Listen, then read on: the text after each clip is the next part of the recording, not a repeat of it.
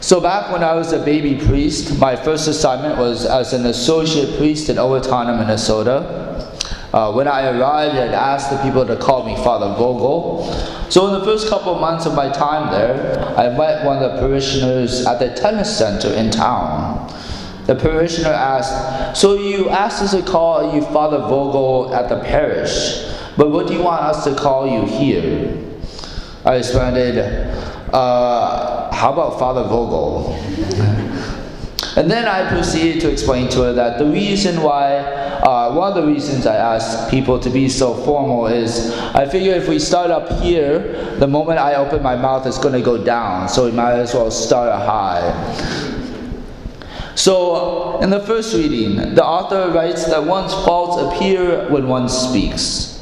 Now, we've all been there. In a group talking, and someone starts saying stuff, and thinking, oh my gosh, this person needs to stop talking. They're just digging a hole for themselves. But maybe you are that person. Sometimes it would have been better if we had not said it, if we had said nothing at all. Sirach goes on to say that just as the fruit of a tree shows how well it has been taken care of, so does one's speech reveal the thoughts one has in their mind. In fact, Sirach says to praise no one until he speaks, until one's thoughts in his mind are revealed in his speech. Until then, we do not know what he is really thinking.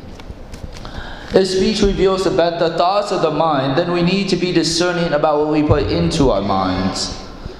What are we consuming? What media are we listening to? What media are we watching? What are we putting into our minds? If we are putting bad things into our mind, how do we expect good things to come out? If we don't take care of the tree, then we can expect bad fruit. If we don't take care to fill our souls with the things of God, how do we expect good fruit to come out in our thoughts and actions? When we fill our minds with the things of God, then we clothe ourselves with the clothes of incorruptibility that St. Paul talks about in the second reading. When our corruptible, fallen souls clothe themselves in the incorruptible clothes of Christ, when the mortal clothes themselves when, when the mortals clothe themselves with immortality, offered to us by Christ, then death has no victory. I think I've mentioned this before, but an analogy that was preached to me back when I was in college was the idea of a ceasefire victory at the end of a war. At the end of a war, sometimes they'll de- declare a ceasefire, but not right away. So maybe, for instance, the ceasefire is set for 9 a.m. tomorrow. But since it is only 9 p.m. the night before, you still need to keep your head down. You need to st- still keep fighting and try not to get shot. It is like this in this time of salvation history. Christ has won the war. Christ has declared victory over Satan. However, the ceasefire has not yet taken place. The battle for our souls still rages on. Thanks to Jesus' death, resurrection, and ascension, death has been swallowed up in the victory of Christ. Death has lost its sting. If we choose God, if we choose victory through our Lord Jesus Christ, we can now spend eternity with God in heaven. Therefore, St. Paul calls us to be firm, steadfast, always fully devoted to the work of the Lord. Now, sometimes it can feel like our efforts for the kingdom of God are wasted, but we know this is not true. Our work for the kingdom of God is never in vain. Jesus, too, in the gospel speaks about heart and speech. Jesus says the mouth speaks from the fullness of the heart. Jesus says the good person produces good out of the store of goodness in his heart. The evil person produces evil out of the store of evil in his heart. Just as a rotten tree cannot bear good fruit, neither can an evil person produce good fruit. In order to produce truly good fruit, we have to not only appear good, but we must be good. There are a lot of people in the world that are naturally good, but we need to be supernaturally good. We need the grace of Jesus Christ in our souls.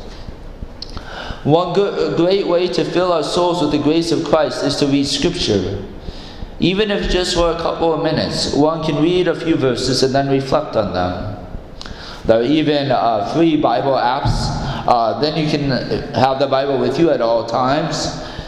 Uh, if you can, make sure that the app has the Catholic uh, Bible, meaning the extra, uh, the books that were originally in the Bible. Um, so the Protestants took out a few books, but that's another subject for another time. We believe that the Bible is the Word of God, so it can never be exhausted no matter, no matter how many times you read it. Sometimes people say to me, Father, I just can't hear God speaking to me in prayer. I ask them, Have you been reading Scripture? Have you been reading the Bible? The Bible is literally the Word of God, God speaking to us. Start there if you want to hear God speaking to you. However, just a word of maybe small caution. Make sure that what you're hearing is in line with the Catholic Church, uh, whose teachings are inspired and guarded by the Holy Spirit. So if you're reading the Bible and feel like God is telling you to kill an innocent person, then that's obviously wrong. If you've been reading the Bible and feel like God is saying to you that it's okay to encourage someone to get an abortion, or even not just to stand up for the baby's life, then obviously something is wrong with the message you are receiving in prayer. If we go through life never praying, never learning about God and the truth of His teachings, and instead soak up the teachings of the culture, then we are the blind following the blind.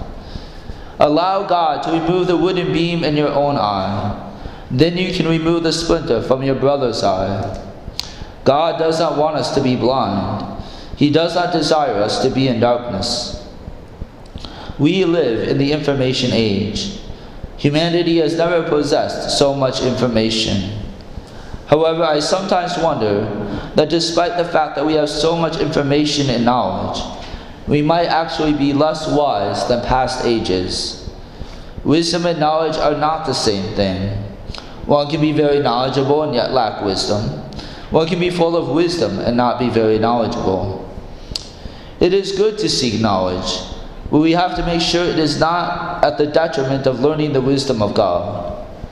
It is only in the wisdom of God that we will truly be able to remove the beam from our own eye, and then be able to remove the splinter from our brother's eye.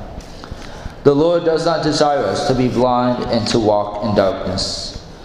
He desires our minds and souls to be filled with His truth, goodness, and beauty. When this is true, we will bear good fruit and when we speak, we will speak the supernatural wisdom of God. As we begin Lent later this week, as we begin this time foreshadowed by the Israelites' 40 years in the desert, Jesus' own 40 days in the desert, make an extra effort to spend time in the desert, to spend time with God away from the distractions of life. Ask the Lord how you can slow down so that you can make extra time for a little extra prayer. Slow down so that you can fill your heart with the Word of God. Slow down so that you can stop reacting to life. Slow down, pray, read Scripture, reflect and listen to the voice of God so that you can start living the purpose driven life God wants to give you. Father, I don't have time to pray, to pray with Scripture. I'm too busy. Well, then, just set your alarm for 10 minutes earlier. We wonder why we feel so run down. And I think a lot of us actually don't need more sleep. What we need to do is to take time to process and understand the deep reactions our soul is having to the things that are happening in our lives. We need to process and understand these reactions in the light of God's infinite love for us. We were not created to be on the go 24 7, 365. God gave us a Sabbath for a reason. In order to be healthy and happy, we need to slow down every once in a while. And I would argue daily. We need to do this so that we can pray and process what is going on in our lives through the lens of God's love for us. Airplanes need to stop and sit in order to refuel before they soar in the sky.